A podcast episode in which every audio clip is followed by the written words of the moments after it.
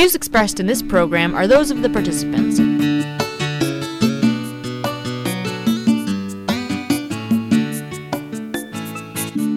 History likes to repeat itself. I'm not sure why, since very rarely did it ever turn out so well the first time. I'm Danielle Metz, I'm Robert Vaughn. and this is the Danielle Metz Show.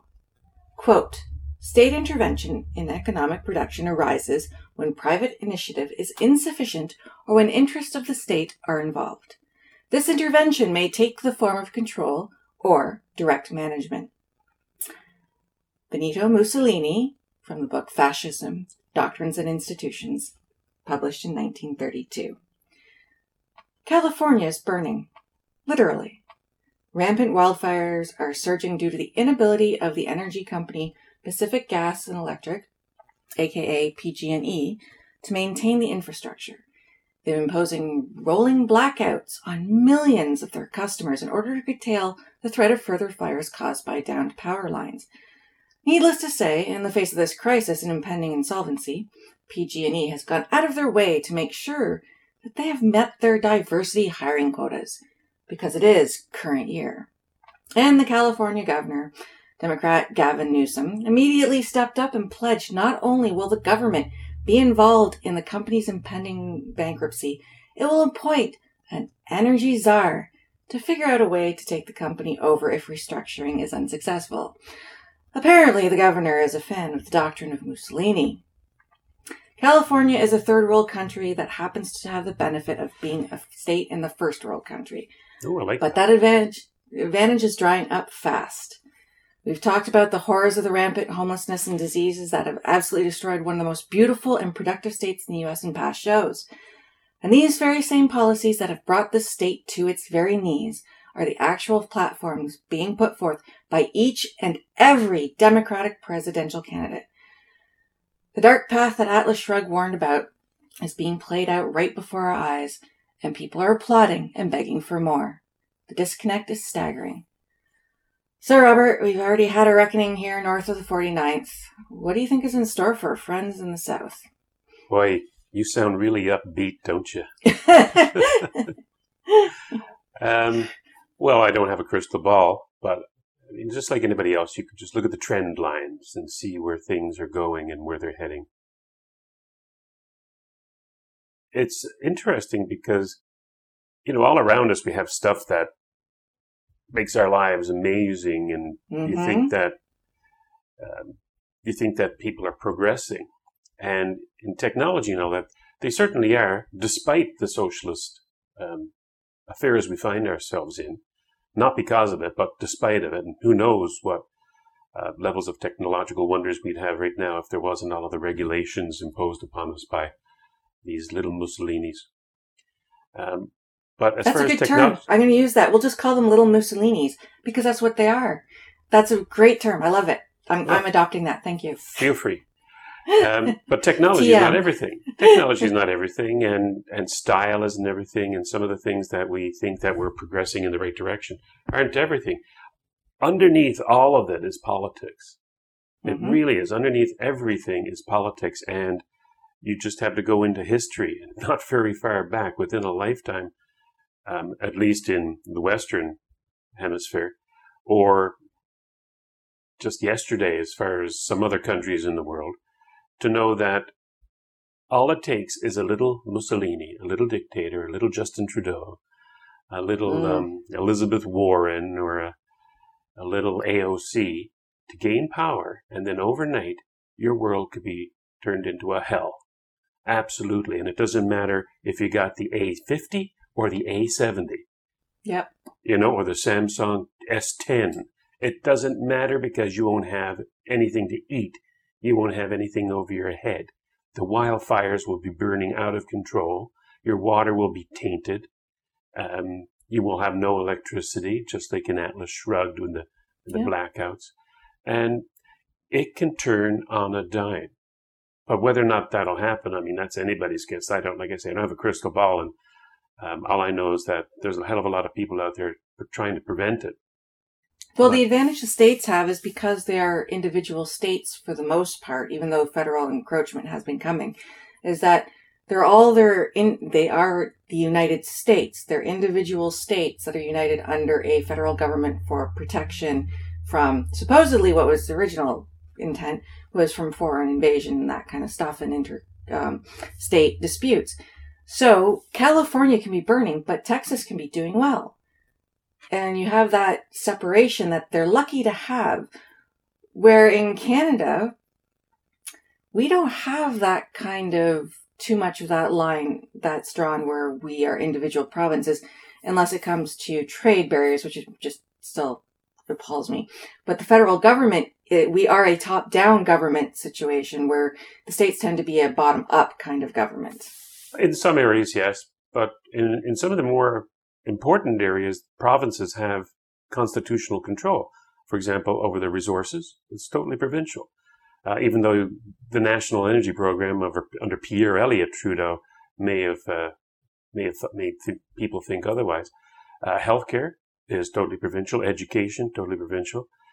But again, the federal government gets its claws into those areas, and um, whenever they do, of course, the outcome isn't very good. So yeah, you may have the protection of having some states or provinces more freer than others. And if you, one becomes too suffocating, like in California, you can probably move to another one.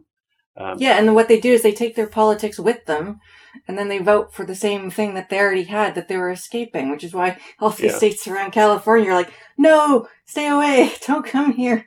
But we're we're talking about the uh, the people who would prefer more freedom and less uh, government intrusion in their lives, and if they move from one state to another, um, perhaps things will get better in that other state. I remember back in the 80s, there was some sort of um, movement to have a libertarian commune or state. Uh, New Hampshire, I think they chose, and all the libertarians would supposedly go to New Hampshire uh, to either live free or die, I suppose.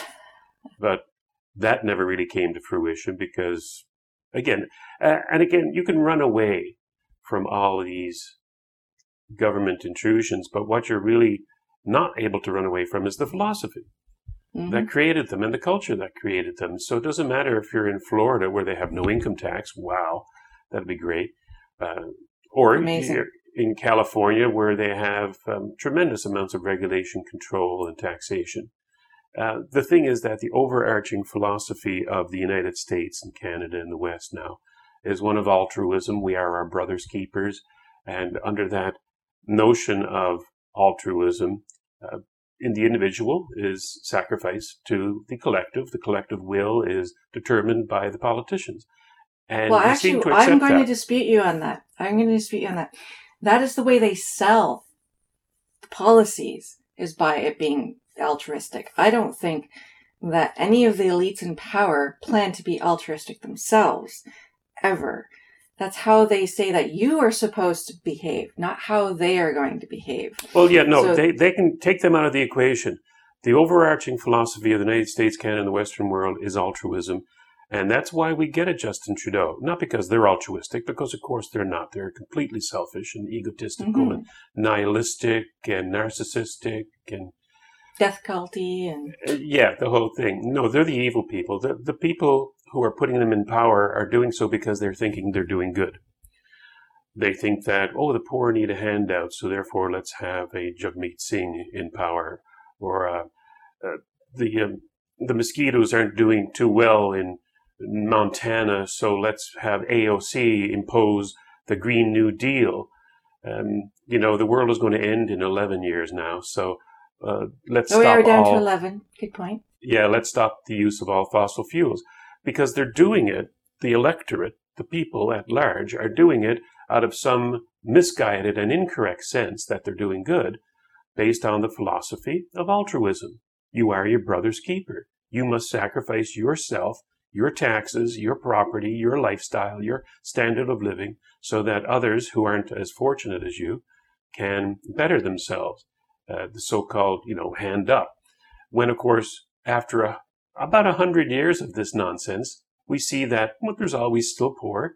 There's always people out there who are sick, uh, even though you can walk into any hospital, at least in Canada, mm-hmm. and, and, get healthy. And Um, in the states too, if you if you can walk into an ER and they can't refuse service. Yeah.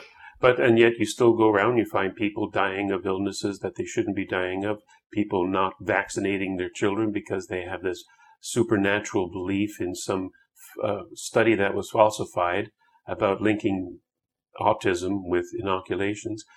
And you have a, a great deal of ignorance of history and an ignorance of science and fact and philosophy, so that the electorate are moving always in a path of altruism rather than a, a path which ironically would give everybody uh, exactly what they were asking for that the altruists are af- asking for, which is betterment of the poor.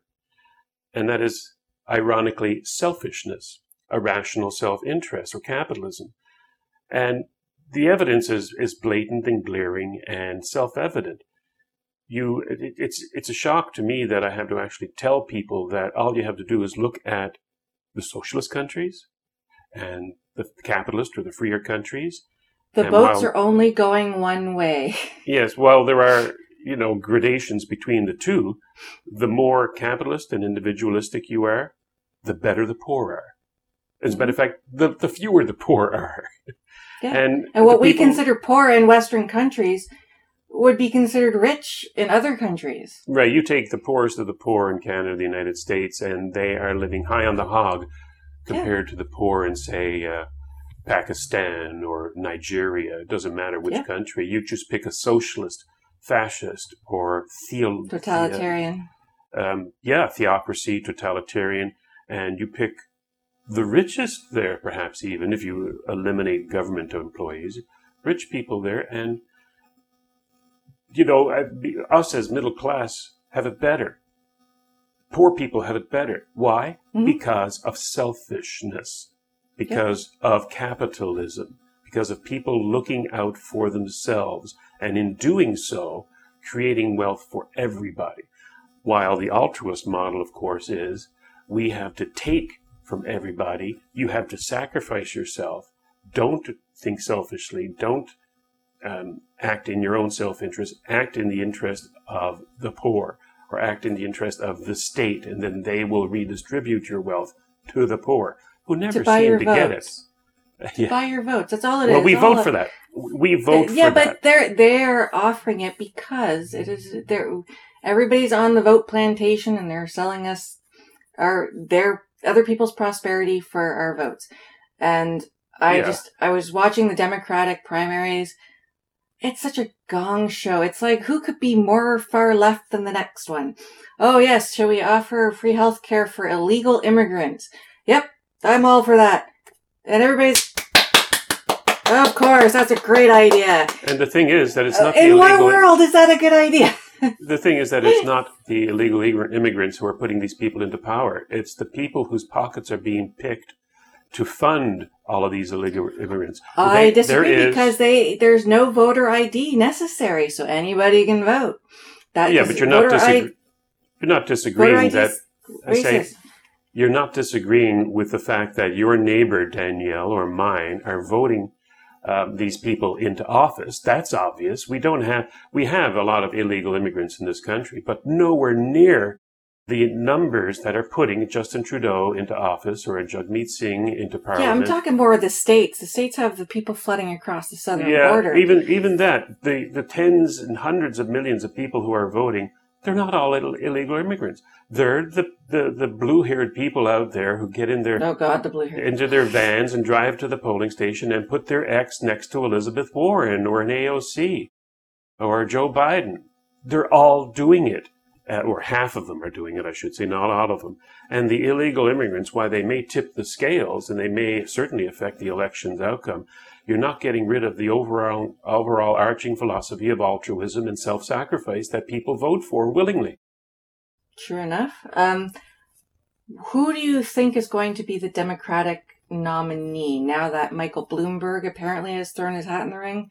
I heard that. I, I have to admit, I haven't been following it. I've been so you involved followed with. No, I've been so involved in Canadian politics. You know, I, about a year or so take a break ago. and, and laugh at the American politics because you think we're bad. Oh my dear God, watching those, the debates in the States, we're uh, we're supposedly a socialist country, but they've taken that and went hold my beer, and then they ran with it. They're like everything is free, college is free. We'll get rid of all the college debt. We'll make Medicare for all. They're going to adopt other social systems that we have here, and then erase everybody's debt, and then do and go keep running that way. Oh, we admit it's going to cost fifty three trillion dollars over the next ten years but we'll just take it from you know the tippy top. Yeah, the Just thing is that top. over the last year or so, while I was involved in um, following the American political scene prior to 2018, it's only since Justin Trudeau has really started to exercise his muscle as a um a dictator and Mm. an environmentalist and a progressive that I started to turn away from American politics and think, why am I concerning myself with Alexandria Ocasio Cortez or Donald Trump when we have in this country the one that affects me the most and you the most, this um, runaway leftist government that we have to do something that we actually can do something about. We can't do anything about the United States. So to me, that's a diversion. That's entertainment. And it's good entertainment. But I've been spending I- my time on Canadian politics recently. I understand that I have as well, but I think also because our cultures are so intertwined, what goes to the south of the border affects us because we consume the entertainment, we consume their, we consume their news. We can it it, it we are meshed. We are like twins. I wish Um, we were We may closer have our twins. own government. Well, wish we were closer twins as well. But what happens there does affect here, especially when it comes to the culture side and the entertainment and what their uh, the values that they espouse does affect us a lot, which is why I pay a lot of attention to that. Um, also, the cultural trends down there also affects up here politically.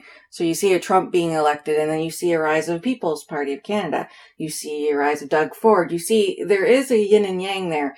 And I think that we have to pay attention to our cousins, Well, brothers, only- sisters to the south.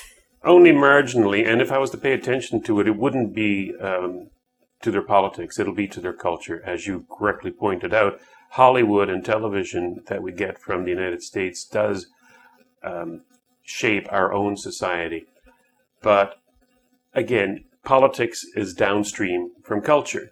Thank you, So Andrew Breitbart. yeah, so well, I got that from Salim Mansur. I don't know if Andrew said it first. Andrew perhaps. Breitbart, yeah.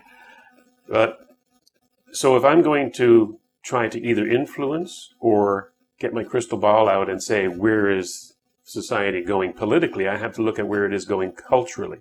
So I have to Mhm. look at Hollywood. I have to look at uh, the nonsense that goes on on television and with the with the media. Those that's the real barometer.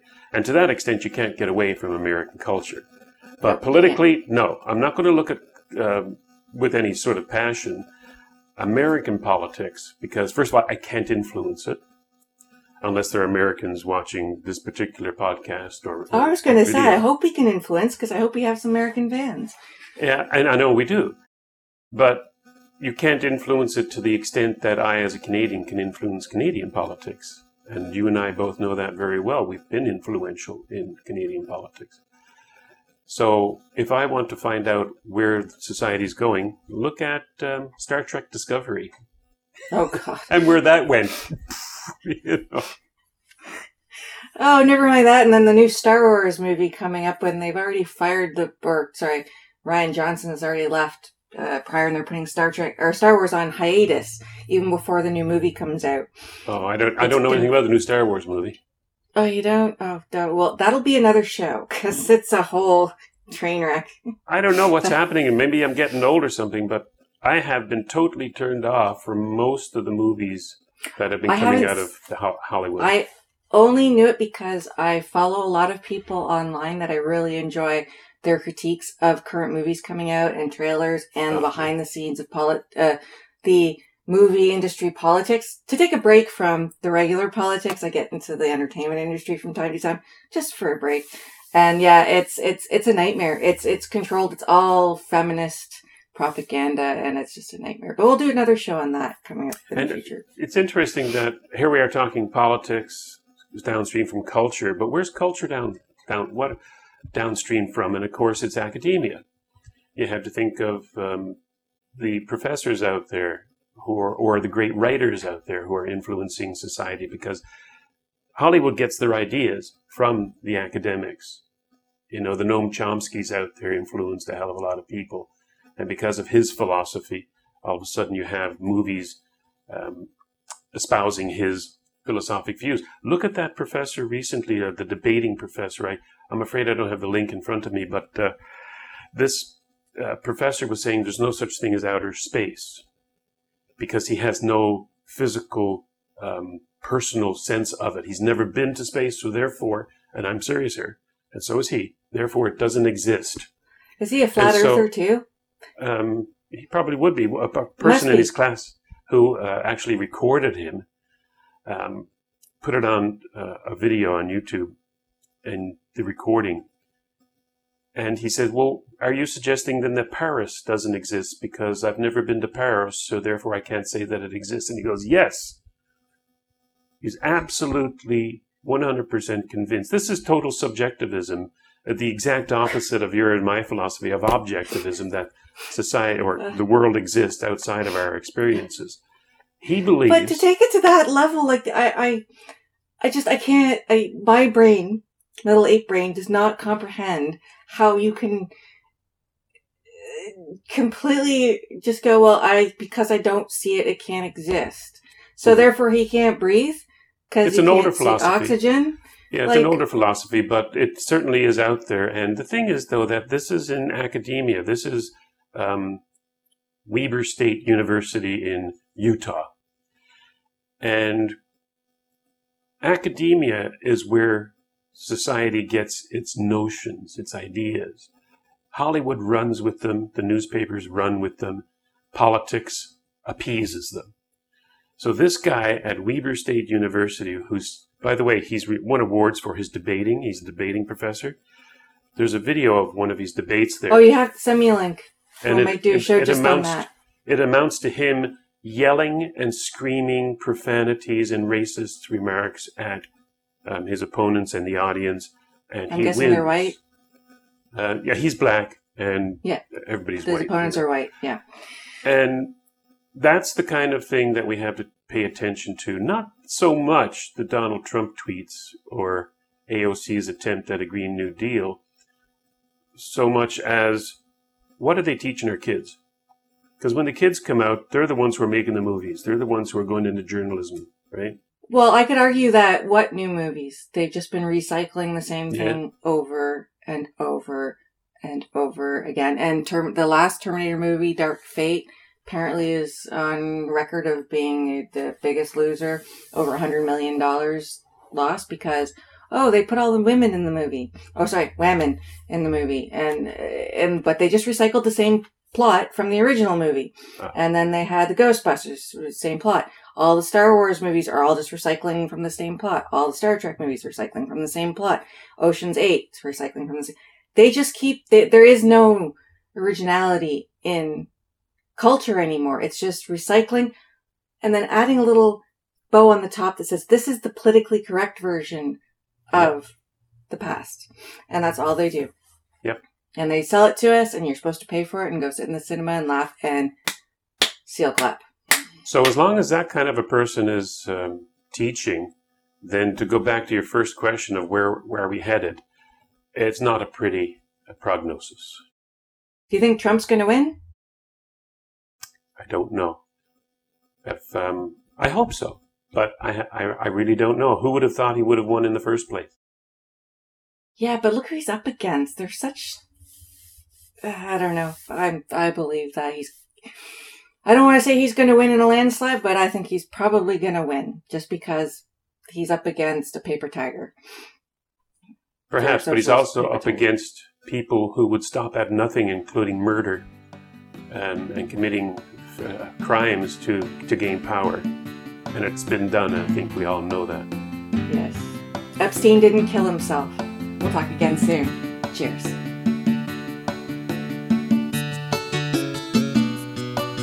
If you've enjoyed this presentation, visit justrightmedia.org for more programming that's not right wing, it's just right.